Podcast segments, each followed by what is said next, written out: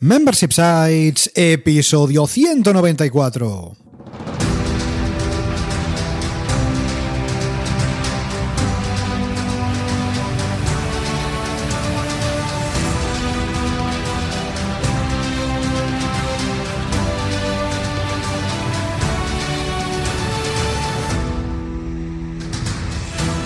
Buenos días, ¿qué tal? ¿Cómo estás? Bienvenido y bienvenida a Membership Sites, el podcast en el que compartimos contigo todo lo que sabemos sobre membership sites, ingresos recurrentes y negocios de suscripción.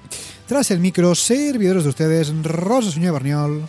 Hola, hola, hola. Y Jordi García Codina, cofundadores de Bicicleta Studio, nuestro estudio online de diseño y desarrollo WordPress especializado en membership sites. Buenos días, Rosa, ¿qué tal? ¿Cómo estás? Pues muy bien, y sabes una cosa, que es el primer martes de octubre. ¿Y qué Ah, pasa el primer ¿qué- martes de cada mes? qué significa? Que hoy ver, ¿qué tenemos significa? una sesión especial de preguntas y respuestas, así que venga, nos metemos a responder.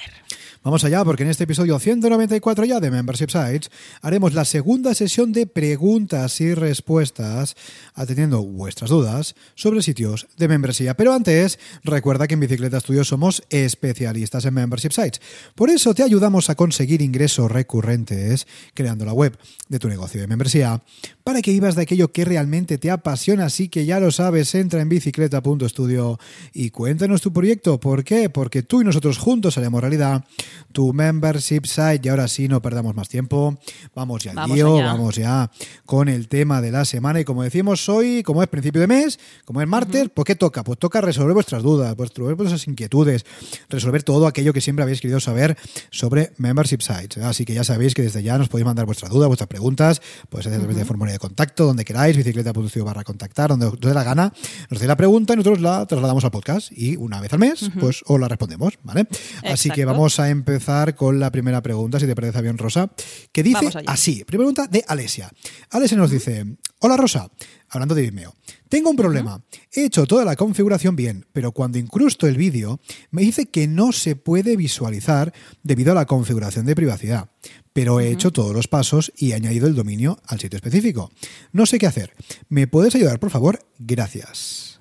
Pues vamos a responder esta pregunta sobre la configuración de Vimeo. Importante saber que para los- las membresías, para los membership sites, el plan que debemos contratar es Vimeo Pro. Vimeo Plus ya no nos funciona, ya no tiene todas las funcionalidades necesarias para que podamos introducir estos vídeos dentro de nuestro dominio, por ejemplo, y que tengamos todos los permisos. Ahí revisa que tengas el plan de Vimeo Pro y dentro de este plan de Vimeo Pro tú puedes ir subiendo tus vídeos.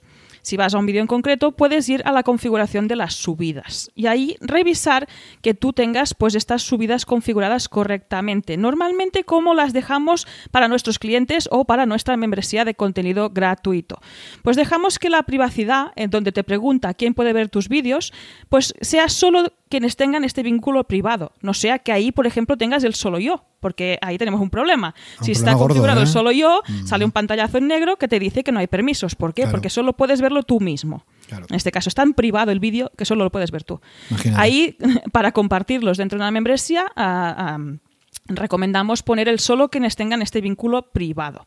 La siguiente pregunta es, ¿quiénes pueden comentar en tus vídeos? En este caso, nadie. Dejamos configurado nadie. ¿Por qué? Porque si ponemos comentarios serán dentro de WordPress Claro. y no usaremos los de Vimeo, ¿vale? Claro. Aquí Vimeo solo tiene el papel de alojamiento, de gestión, de, si me apuras, visitar estadísticas y nada más. Todo lo que son comentarios, compartir y demás, que se haga a través de WordPress, a través del membership site. O sea, Vimeo que- actúa como hosting, podríamos decir, de esos vídeos. Exacto, porque si tuviéramos que subir todos los vídeos a nuestro alojamiento, creo que nos saldría un poquito caro, porque Vaya. necesitaríamos un plan bastante grande y en este caso, pues Vimeo es el adecuado porque está especializado en el, aloja- eloja- en el alojamiento Ay, de vídeos. ¿De acuerdo? Pues en estas primeras preguntas, ¿quién puede ver tus vídeos? Solo quienes tengan el vínculo privado. ¿Quién puede comentar tus vídeos? Nadie. Y la última pregunta que nos hacen en este apartado es ¿dónde se pueden insertar tus vídeos? En este caso seleccionaremos solo los sitios que elija. ¿Por qué? Porque si se coge este vídeo y lo compartes, intentas meterlo en otro membership site o intentas compartirlo en otro lado, aquí los, los amantes del ajeno que a veces cogen vídeos y los comparten en otros sitios, pues Eso Vimeo Pro... Esto pasa, sí, que es de este curso lo he visto no sé qué plataforma de estas que comparten más cursos, ¿no? Pues para evitar esto y ponerlo un poco más difícil, es escoger en esta pregunta de dónde se pueden insertar tus vídeos solo los sitios que elija. Y aquí debajo puedes añadir los que tú quieras, tus proyectos que quieras. En este caso sería con la fórmula tudominio.com. No hace falta poner HTTP, ni HTTPS, ni las tres Ws, solo con el tudominio.com, .estudio, lo que sea, lo añades ahí. Importante, darle al agregar un dominio, ¿eh? porque a veces nos quedamos a medias y ahí es cuando no funciona, que yo creo que es donde Alesia tenía el problema. Así que haciendo esta revisión rápida, y sobre todo, guardar esta configuración, porque a veces nos olvidamos y después no funciona. Cuando guardas la configuración, Vimeo te deja hacer como un, un guardado masivo, ¿no? Te preguntas si quieres aplicar esta configuración a todos los vídeos. En este caso sería afirmativo. Decimos que sí y lo dejamos. Así pues, esta privacidad de Vimeo Pro. ¿Quién puede ver tus vídeos? Solo los que tengan el vínculo privado. ¿Quién puede comentar los vídeos? Yo lo dejo en nadie, porque gestionamos los comentarios en WordPress. Sí tenemos, si en el caso que tengamos. ¿Y dónde se pueden insertar tus vídeos? Pones tu dominio, agregas el dominio y lo guardas. Así que lo tendríamos resuelto con estos pequeños parámetros de configuración. ¿Qué te parece? Muy bien, yo creo una, una masterclass de cómo trabajar la privacidad de Vimeo en vuestras membresías, ¿eh? porque muchos de los que nos estáis escuchando, evidentemente, utilizáis Vimeo en vuestro membership site, sobre todo si es de contenido, sobre todo si es de cursos, por ejemplo. ¿Para qué? Pues para alojar esos vídeos que luego se incrustan en WordPress. Pero ¿qué pasa? Si la privacidad no está bien configurada en Vimeo, pues ya me dirás tú cómo van a poder ver esos vídeos tus suscriptores. Con lo cual, repasa este audio de Rosa si hace falta un par de veces, ¿vale? para que configures bien, en este caso, los vídeos en Vimeo dentro de tu membership website. Y vamos a la siguiente pregunta, en este caso la pregunta número 2, dirigida a Jordi y hablando sobre IVA. IVA y países de Europa. Así que ahí me lanzo. Gracias. La información que nos dais es muy útil. Una duda. Si no me equivoco, las membresías con cursos deberían llevar IVA para Europa y no en el resto de los países. Pero en los checkouts que veo solo hay un precio, no figura el IVA, y la exención para los para los no comunitarios. En muchas ni se pregunta ni el país ni la procedencia. ¿Se puede hacer así? ¿Me estoy perdiendo algo? Esto es lo que nos pregunta Sergio. Muy bien, Sergio. Pues sí, en realidad se puede hacer como tú quieras, ¿vale? Eso para empezar, porque si te fijas en la mayor parte de membresías que existen, en este caso preguntas dentro de Europa, dentro de la Unión Europea, o en España, por ejemplo, o en Latinoamérica, da igual, cada uno hace como cree, cada uno hace como sabe, cada uno hace como le parece, ¿vale? En estos casos de temas fiscales, nosotros que siempre recomendamos que hables con tu gestor. A con tu gestor y te digo, mira, este es el IVA, este es el no IVA, está aquí, está allá. ¿Por qué? Porque nosotros no somos gestores. Nosotros no nos dedicamos a ello. Nosotros nos dedicamos a diseñar y desarrollar sitios de membresía. Con lo cual, nuestra recomendación siempre, siempre, siempre que nos preguntan temas que tengan que ver con, pues eso, que el IVA, los impuestos, no sé qué, habla con tu gestor. Y si no conoces un gestor, eh, pues busca uno. Y uno sobre todo que sepa de temas online. ¿Por qué? Porque es que el gestor de toda la vida seguramente no tiene ni idea de lo que es una membresía, no tiene ni idea de cómo se factura el esto, lo otro de la moto. Con lo cual, por ahí siempre hablar con un gestor, sobre todo si puede ser que sea especialista en temas online. ¿vale? No hace falta que sepa de membresía, pero menos sí por lo que respecta a temas online. Entonces, tema concretamente técnico, que es lo que al final lo que nosotros nos dedicamos, sí, evidentemente tú puedes definir, por ejemplo, utilizando un plugin como puede ser WooCommerce, ¿por qué? Porque a través de este plugin, que ya automáticamente te detecte, por decir algo, eh, la procedencia de esa persona en función del IP. Entonces, en función del IP, dice, bueno, esta persona está en España, se aplica el EB21, por ejemplo, ¿no? Esta persona está en Francia, se aplica el 20. Entonces, en función de eso, le mete el IVA del país en el que reside el cliente. ¿Por qué ese es el IVA que hay que aplicar? Siempre. ¿Pero quién paga el IVA? El cliente. Nunca lo pagamos nosotros. Importante, ¿vale? Entonces, el IVA que se aplica siempre es el IVA, en este caso, de nuestro cliente. Con lo cual, esto lo puedes hacer con WooCommerce perfectísimamente, no hay ningún tipo de problema, ¿vale? ¿Por qué no se suele hacer? ¿Por qué no se suele aplicar? ¿Por qué no se suele mostrar todo esto? Básicamente, y tampoco por qué no se suele, por ejemplo, pedir el país en los checkouts que nos decías en, tu, en tu email, en tu, en tu pregunta, para conseguir checkouts minimalistas. Porque ya sabemos que cuanto más minimalista es un checkout, cuanto más minimalista es una página de pago, pues más va a convertir. Y eso es así. Cuanto menos cosas le pidamos a un suscriptor, de hecho todavía no, a un lead, a un posible suscriptor, mejor. ¿Por qué? Porque va a tener que rellenar menos cositas, meter su nombre, email, pagar. Mm, bueno, tarjeta y pagar, con lo cual mucho mejor. Por eso no lo sueles ver, ¿vale? Pero sí que es cierto que si tú quieres hacerlo técnicamente se puede hacer sin ningún tipo de problema, pero a veces puede ser que no se vea el IVA, el subtotal, el no sé qué, no sé cuántos, porque ya esté aplicado, pero se oculte por temas de conversión. De hecho, si te fijas todos los checkouts, si te vas a bicicleta.studio barra portfolio, ves todos nuestros membresías que hemos creado y ves los checkouts, verás que son hiper minimalistas a más no poder. ¿Vale? ¿Por qué? Porque buscamos ese efecto. Cuanto más minimalista, más conversión. Así que, bueno, esperamos que te sea útil esta respuesta a Sergio. Y vamos con la siguiente pregunta, pregunta número 3. ¿eh? Así que vamos a ver qué nos dice Daniel. Daniel nos dice, hola pareja, en primer lugar, darte las gracias por este post, era un artículo tan detallado que es de mucha utilidad para la comunidad. Nos dice, en mi caso tengo una duda. Me gustaría crear una suscripción, vamos a ver, ¿eh? una suscripción para que cada mes los usuarios puedan elegir el producto diferente un producto diferente. Sí. Es decir, que se suscriben y eligen el producto A, pero el siguiente mes quieren que se les mande el producto B. ¿vale? Hablamos en este caso quizás de una membresía de eh, producto. ¿Vale? Aunque también podría ser digital perfectamente. Sí. ¿Se os ocurre alguna manera de hacer esto?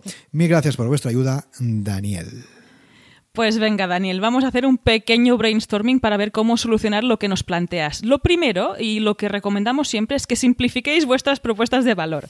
En este sentido es, ¿es indispensable realmente ofrecer esta propuesta de valor en la que cada mes eh, el usuario puede escoger el producto? Es plantearlo. Sí, es imprescindible, y no se puede hacer de ninguna otra forma, más simple en este caso, porque claro, vas cambiando como das muchas opciones, ¿no? Porque los distintos Claro. suscriptores que tengas, pues van a escoger distintos productos y esto complica un poco la gestión, que se puede hacer de una forma más manual o se puede hacer de una forma más automática.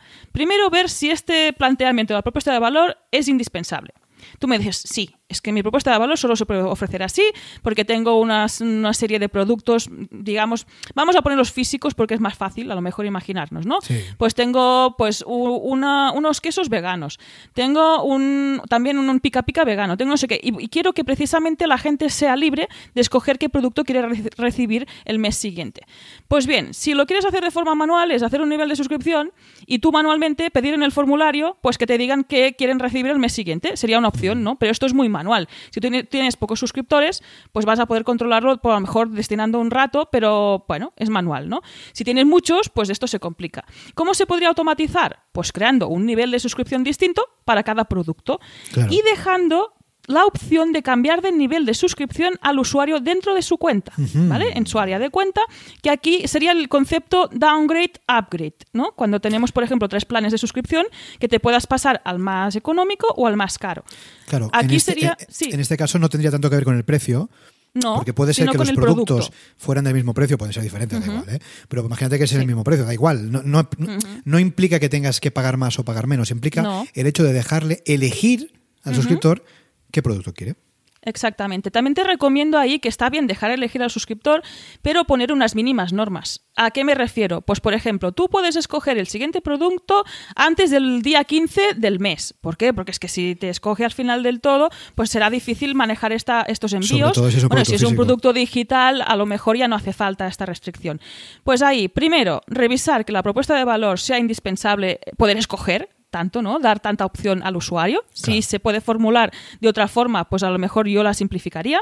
Y segundo, pues lo puedes hacer manualmente, que es controlar y lo que te comentaba, ¿no? Pues con un solo nivel de suscripción, pues que te vayan poniendo vía formulario que quieren recibir el mes siguiente, o crear un nivel de suscripción distinto para cada producto y dejarlo en, la- en el área de usuario para que el mismo suscriptor pueda ir escogiendo y cambiando. Y ahí ya el, el plugin hace su magia, automatiza esas peticiones y las puede gestionar. Claro, fíjate, habitualmente esto no es algo que hagamos ni que recomendemos. Es decir, am, sobre todo cuando tienes dos niveles de membresía, vamos a ver, si son niveles de membresía de upgrade o downgrade, sí, pero si son dos niveles de membresía iguales, para simplificar la gestión también del CEO, del em, gestor, del gerente del membership site, no se suele dejar cambiar, hacer el switching, ¿eh? el switching de niveles de Exacto. suscripción. Sin embargo, es algo que la mayor parte de plugins de membresía nos van a permitir. Por ejemplo, Sí. eh, Restricote Pro, sin ir más lejos, te lo puede permitir, tú lo defines y ya está.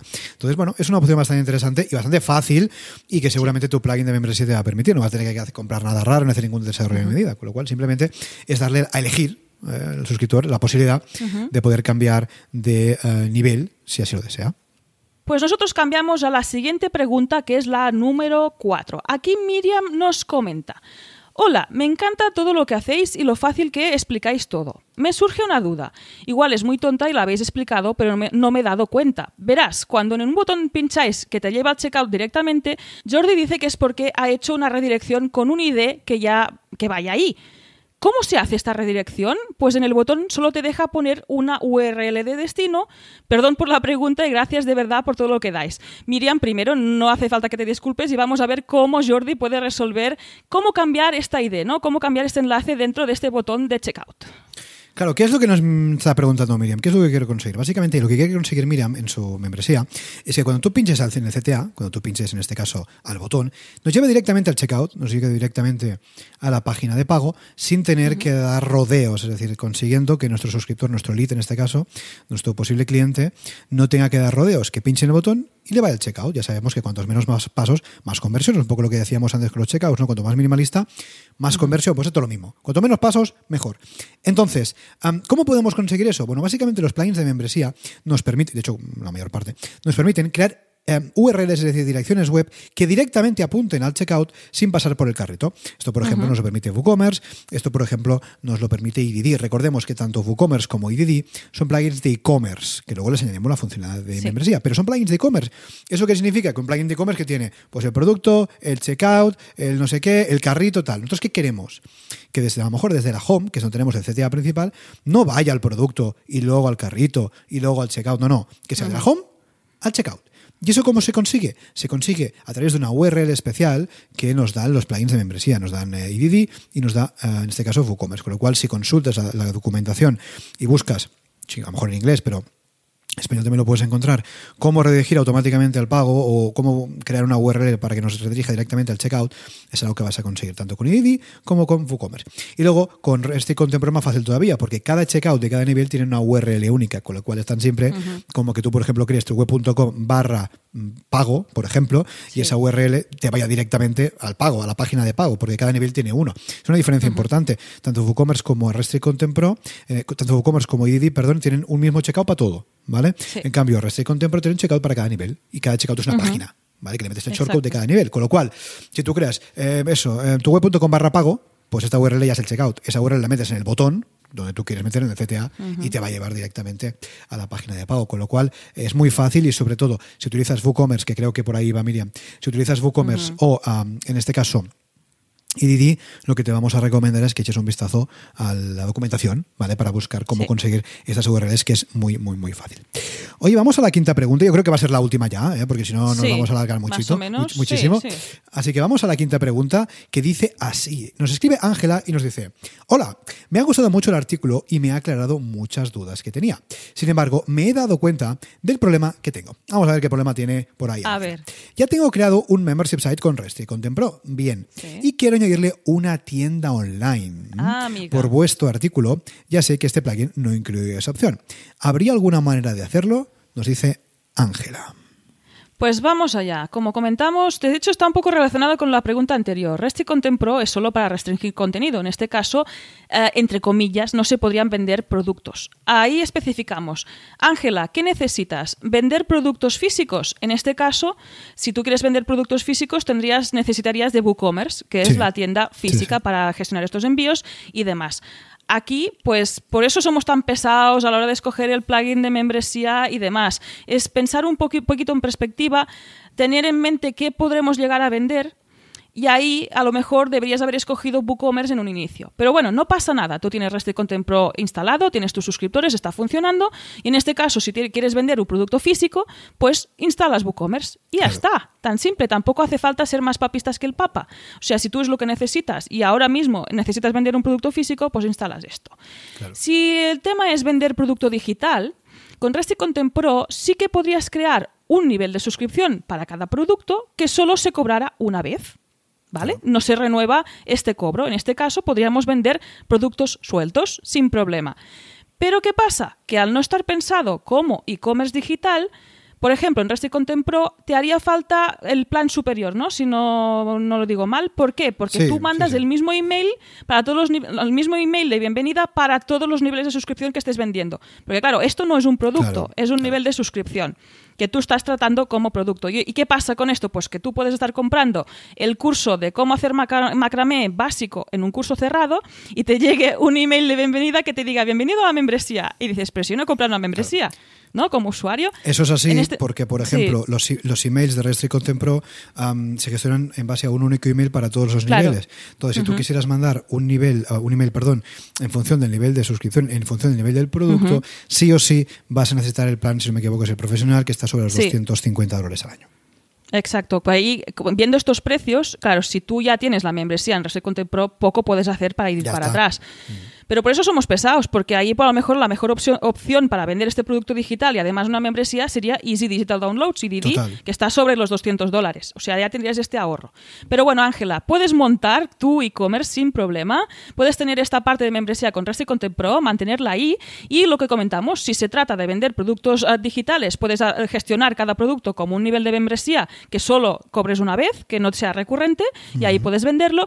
Y si se trata de vender productos físicos, pues en este caso, pues te recomendaríamos instalar WooCommerce para que puedas Totalmente. venderlo sin problema y gestionarlo desde ahí. No pasa nada. Totalmente, pues ah, esta es la respuesta, ya sabéis, siempre antes de crear vuestra membresía, dar una vuelta, no solamente donde Sí. queréis estar hoy, sino donde queréis estar mañana, ¿m? porque eso os va a permitir definir, en este caso, el mejor software, el mejor plugin, en Sí. este caso, para vuestro membership site. Hoy yo creo que hasta aquí, ¿no? Unas cuantas preguntas Sí. hemos respondido, una serie de preguntas Cinco. interesantes, ah, cinco preguntas ah, que esperemos que os sean útiles, esperemos también que os hayan aclarado, porque al final muchos tenemos las mismas dudas, al final, eh, parece que somos el único, pero no, al final eh, muchos tenemos dudas parecidas en este caso en nuestra membresía, así que gracias a Alesia, gracias también a Sergio, gracias a Daniel, gracias también a Miriam y finalmente gracias a Ángela por vuestras preguntas, ya sabéis que nos podéis mandar vuestras preguntas en bicicleta.studio barra contactar, ¿eh? desde ahí, desde el formulario de contacto, estaremos encantados de la vida de responderlas y de aclarar un poquito ah, el camino, en este caso, para que tengáis un buen sitio de membresía. Y hasta aquí pues el episodio 194 de Membership Site. Recuerda que puedes encontrar todos los enlaces mencionados en bicicleta.studio barra 194. Gracias por tus eh, valoraciones de 5 estrellas en iTunes, por tus comentarios y me gusta en iBox, por seguirnos en Spotify, por compartir este episodio en las redes sociales y por suscribirte en bicicleta.studio barra gratis. Gracias a tu apoyo, juntos podremos llegar a más emprendedores y ayudarles a obtener ingresos recurrentes gracias a su propio negocio de membresía. Así pues, nada más por hoy. Nos escuchamos este sábado con una nueva entrevista a un emprendedor que ya tiene su propio negocio de membresía. Esto es Membership Sites. Hasta entonces, adiós. Adiós.